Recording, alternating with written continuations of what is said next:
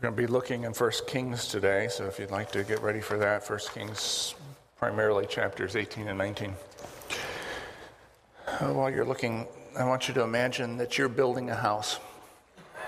And you're not a skilled laborer. Your job is just to carry the materials, everything that goes into the house, to the master builder. He takes what you give him and constructs a home. You carry faucets and tubs and sinks and pipes and two by fours and one by sixes and even granite countertop. And at some point in all this, you get tired and you begin to tell yourself that it's too hard. You've done enough. You've done more than most. At first, you tell yourself this only late in the afternoon when you're tired out, but it's not long before you're telling yourself this before lunch and several times after lunch. And pretty soon, you say this to yourself before you even leave for work, and you repeat it over and over as the day goes by. You've started to slow down, take more and longer breaks, overlook responsibilities. And then one day, when you bend down to pick up a sheet of drywall that's supposed to go into the front entryway, you say to yourself, I can't do this anymore. I can't do it. I'm done and you give up. It's not long before work on the house stops. Parts of it are finished and beautiful, but parts of it are unfinished. And then the builder comes to you and says, Here's the key. And when you look surprised, he says, Didn't you know? It was your own house that we were building. Now, let's change the story slightly.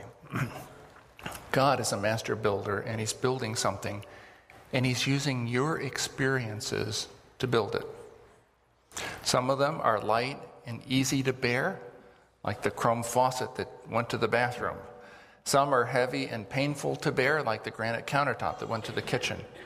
The way you bear these experiences is by lifting them to God in faith. In other words, your responsibility in this building program is to trust God with and through your experiences. That's how you bring them to Him for Him to use. If you stop bringing those experiences, good and bad, hard and easy, to Him, that is, if you don't persevere in trusting God, the building project grinds to a halt. And God says to you, Didn't you know it was your own life we were building? As we saw last week, it requires perseverance for us to finish or strictly speaking, to be finished, to be mature and complete, in St. James's words, not lacking anything. There's no Christian maturity apart from perseverance. There just isn't. The self God designed you to be only comes into existence as you persevere in trusting Him. If you don't persevere, you'll only be partially finished. It's not that God can't make something beautiful and glorious with what you've already given him, but it will not be what it could have been. That is, you will not be what you could have been. But your ability to persevere is never so tested. That is, you're never so vulnerable as in those times when you've already persevered and then assume it's no longer necessary. It's when we think we no longer have to persevere that we get into trouble, deep trouble, soul trouble. If you ask, when can I stop persevering? The answer is never. But understand what that means. It doesn't mean that you can never stop a particular course of action, like teaching a Sunday school class or working at a certain job. The perseverance that must never stop is perseverance in trusting God and obeying what He says. And those, by the way, are just two sides of the same coin. There's never a time when it's safe to stop trusting God, when it's safe to forget about Him and just be yourself. You see, you're not yourself. Not yet, anyway. Not until perseverance finishes its work. In the prophet Elijah, we see an example of a good man who quit too soon, who thought he was done before he was. He went through a lot of anguish because of it and was temporarily sidelined from his work. And if it could happen to that great man, it can certainly happen to us. His story is in 1 Kings, and we meet him first in chapter 17. And there we learn that he spent several years living hand to mouth, or actually claw to mouth, but I'll let you read that for yourselves. He was isolated and lonely, he was disliked and had no friends.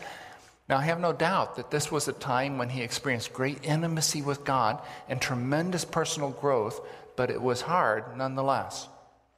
After several years of living like this, chapter 18 records a change. Elijah left his lonely retreat to challenge the institutionalized idolatry and false worship of the nation. And he wasn't messing around either. He went straight to the king himself, in whom was embodied almost everything that was wrong in the country. He challenged the king to a duel of sorts your God versus my God. It seemed like an enormously risky thing to do. The king had been looking for Elijah for years to have him put to death. It took great courage, and above all, it took faith in God. But Elijah stood the test, he stood firm. Elijah set up a duel between the Lord and the Canaanite god Baal, between himself and the prophets of Baal. And you probably know the story. If not, you should read it. It's in 1 Kings 18. Elijah pro- proposed to the king that the Baal prophets build an altar to their God and place a sacrifice on it, and that he would do the same thing to his God, the Lord. But neither they nor he would set fire to the wood under the sacrifice. Let the real God do that. Let him send down fire from heaven. The king agreed to this proposal, which is interesting to me why he agreed to this proposal. Um, the king Ahab is a man who's always looking to his own advantage. And it's hard to see how this would be to his advantage, except the prophets of Baal were not his thing, they were his wife's thing. His wife Jezebel. And she also had hundreds of these and hundreds more of the servants of another god named Asherah and he was responsible for their financial support. So, in a sense, this is a win win situation for Ahab. If these guys prove true, he's, he's great with his wife. If they prove false, he doesn't have to pay for their support anymore. So he agrees to the proposal, and this great crowd of Baal priests with their mail order divinity degrees begin calling on their God to accept their sacrifice and send fire from heaven. And they go on pleading for hours and hours and hours, but nothing happened. Then it was Elijah's turn. He built a simple altar, poured water on it and all around it to prove that he wasn't doing anything tricky, prayed, and the Lord answered by fire. The prophets of Baal were shown up as frauds. The king was humbled as a great victory for Elijah and the people of God. But that wasn't the end of the story. For three and a half years, there had been a drought in the land. Now that the idolatry had been shown up for what it was, Elijah knew that God would send rain. Now, look with me, we're going to pick up the story, verse 41. And Elijah said to Ahab, Go eat and drink, for there's the sound of heavy rain. So Ahab went off to eat and drink, but Elijah climbed to the top of Carmel, bent down to the ground, and put his face between his knees. Go and look toward the sea, he told his servant. And he went up and looked. There's nothing there, he said. Seven times Elijah said, Go back.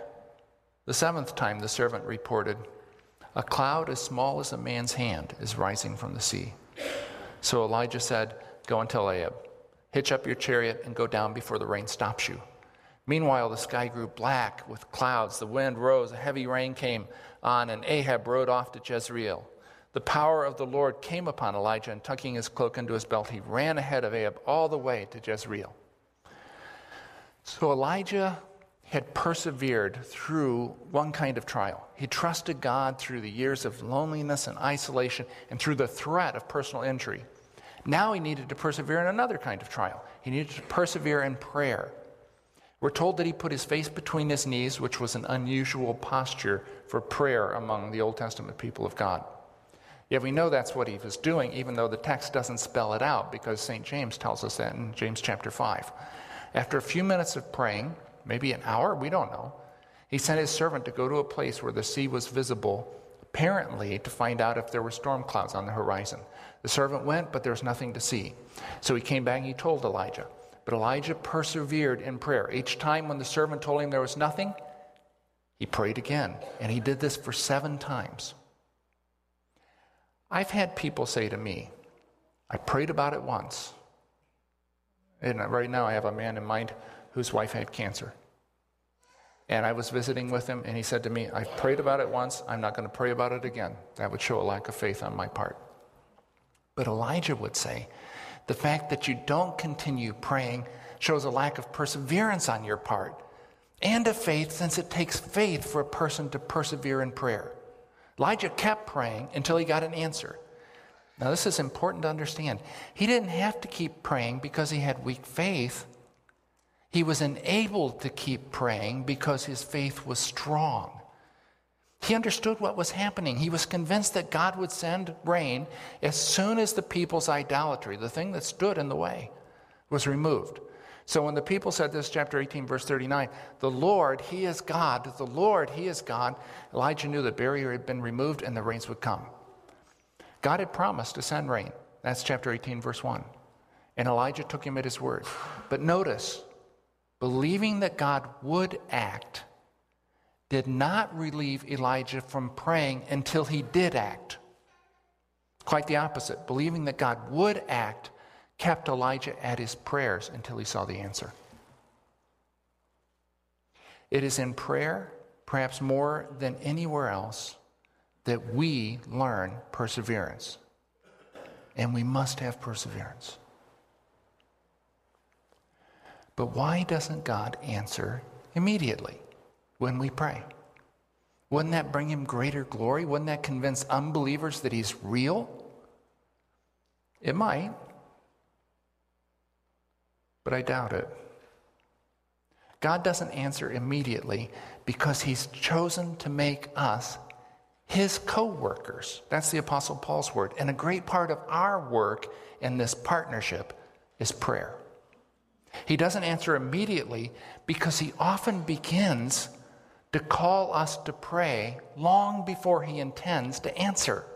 He doesn't answer immediately because the answer to the prayer is not as important to God as the development of the prayer. He doesn't answer immediately because it's not miracles that convince unbelievers that God is real. It's knowing a believer who is real, who's becoming mature and complete, not lacking anything. He doesn't answer immediately because he'll receive far more glory through the people he crafts than through the prayers he answers. The answers, even when they're remarkable, like a healing or the last minute provision of some great need, will be forgotten in a few months or a few years, certainly in a generation. But the people he forms, each of them spectacular works of art will never be forgotten. The perseverance we need is largely developed in the school of prayer. If you're not praying, then you're not persevering. And you're not developing the way God wants you to develop. But we won't persevere if we merely pray out of our own wisdom and our own wants. Elijah persevered because he was praying on the basis of a word from the Lord. Remember eh, chapter 18, verse 1 God told him that he was about to send rain. If our prayers grow out of God's will as revealed through his words, we'll be able to persevere until we see an answer. Now, we have every right to ask whether we know this is God's will or not. We can ask. But if our prayers originate in our own fickle desires or temporary pains, it's really unlikely that we're going to persevere in praying them until we see an answer. Now, let me illustrate this whole point with a story. in the 19th century, the, the finest bell in East Asia belonged to the Shwe Dagon Buddhist temple in Rangoon. And different temples had these bells, and they were something that people were proud of. But during a time of war, the bell sank in the river. In the years following, engineers tried to raise it, but they failed. It was buried in silt and mire. There was n- no stability there, and the bell was phenomenally heavy.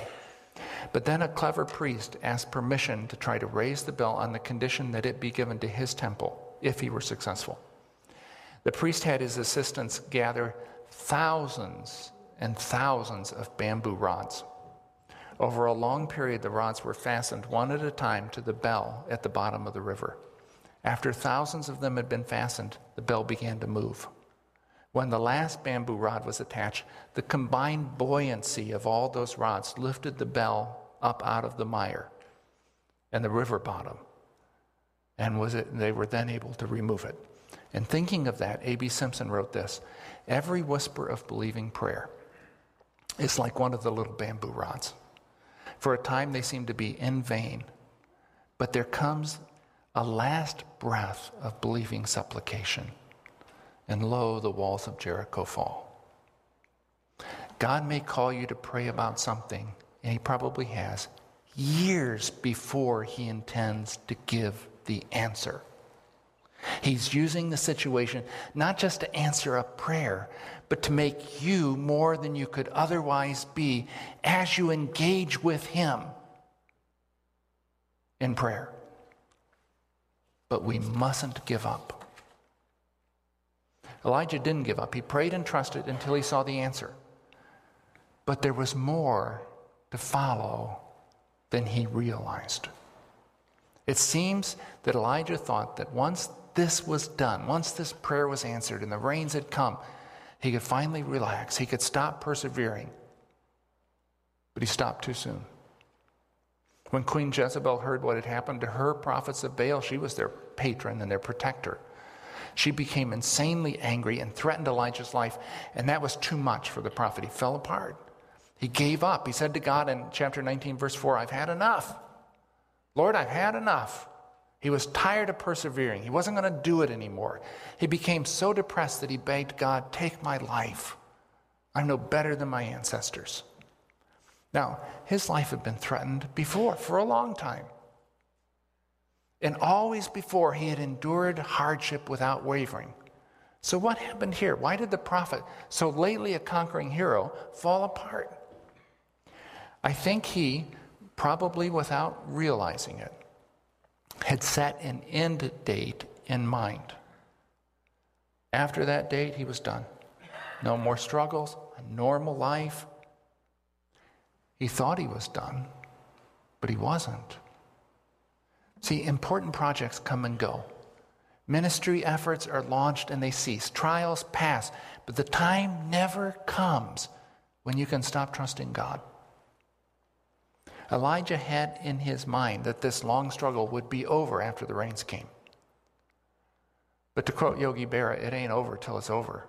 And it's never over when it comes to trusting God. I told you what I thought Elijah had in mind, at least the assumption that he held. But it's possible to go beyond that. We know what he was thinking because he tells us. And not just once, he repeats himself. The speech that Elijah makes in chapter 19 is clearly something that he's been rehearsing in his mind over and over and over. That's why when he finally gives voice to it, it keeps coming out. And it comes out verbatim. Look at verse 10. I have been very zealous for the Lord God Almighty. The Israelites have rejected your covenant, broken down your altars, put your prophets to death with a sword.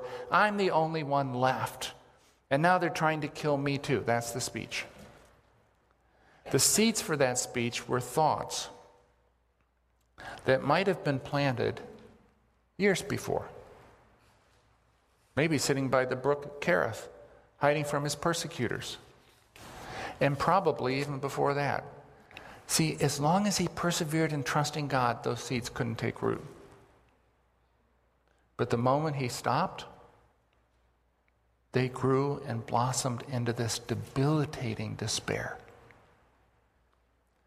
Now, there's something here we don't want to miss.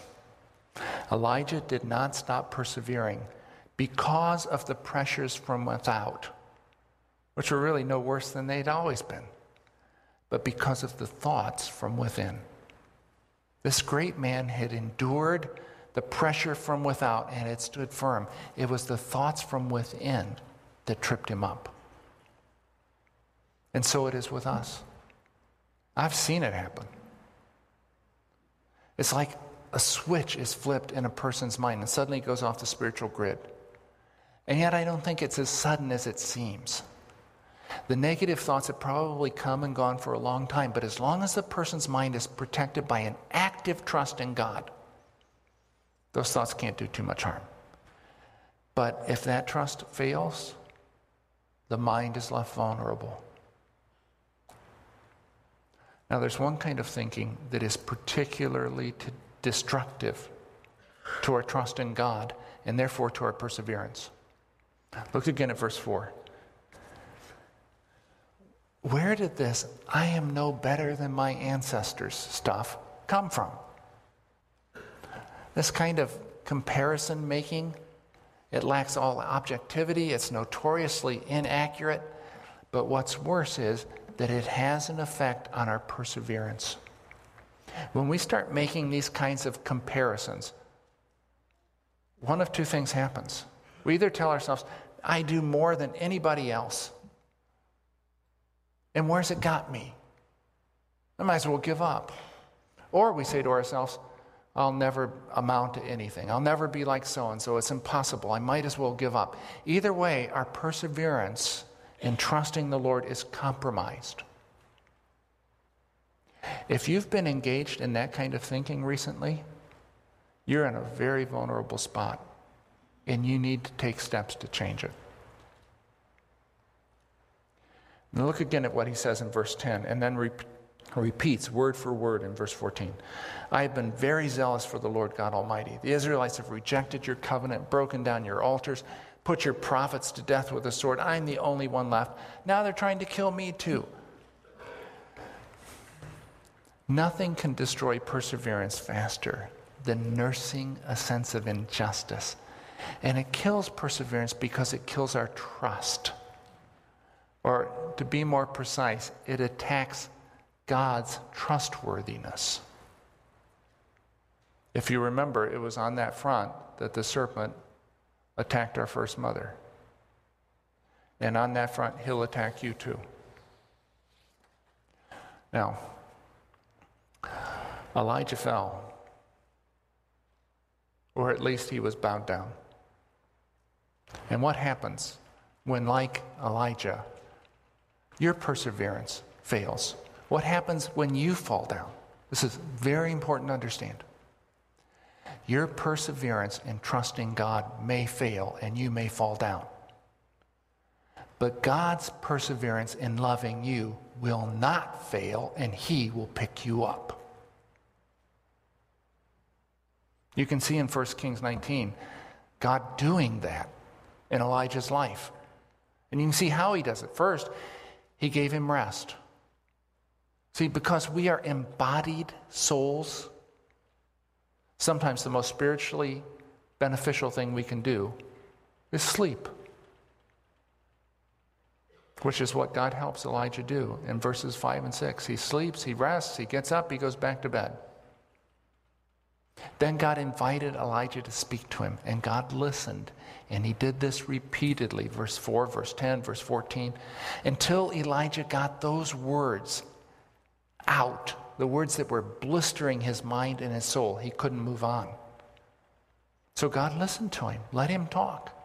Then, this is verses 15 through 17, God gave Elijah important work to do.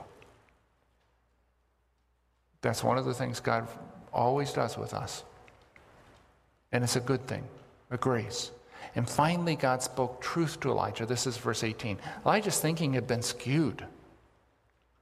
It had to be put to rights if he was to get on with trusting and obeying God. So God told him the truth. And sometimes commentators will point out that after this episode, after Elijah's lapse of perseverance, his effectiveness was never the same. And that may be, but I would warn against putting too much stress on that point. It's true that after this episode, Elijah's successor comes into the picture and he becomes more prominent, and Elijah soon leaves the scene. But don't forget, it was Elijah who was called to the Mount of Transfiguration to join Moses in serving the Lord of glory.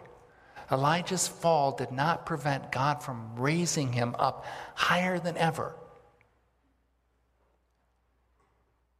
And neither will yours. If you will simply start trusting God again and get on with obeying Him. Now let's pray.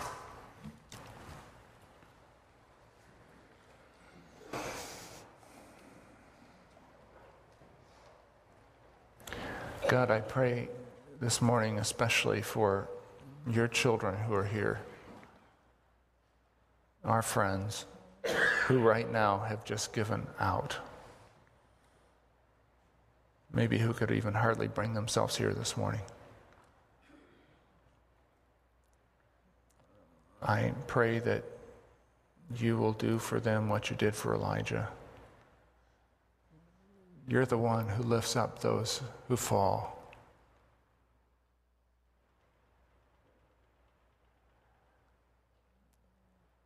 I pray that you'll give them what they need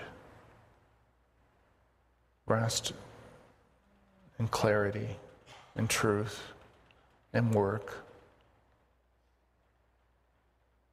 And starting this morning, get them back on their feet and serving and trusting you. I ask for this in the name of Jesus our Lord. Amen. And so let's stand together. And those of you who are serving communion, would you come up and prepare to help us?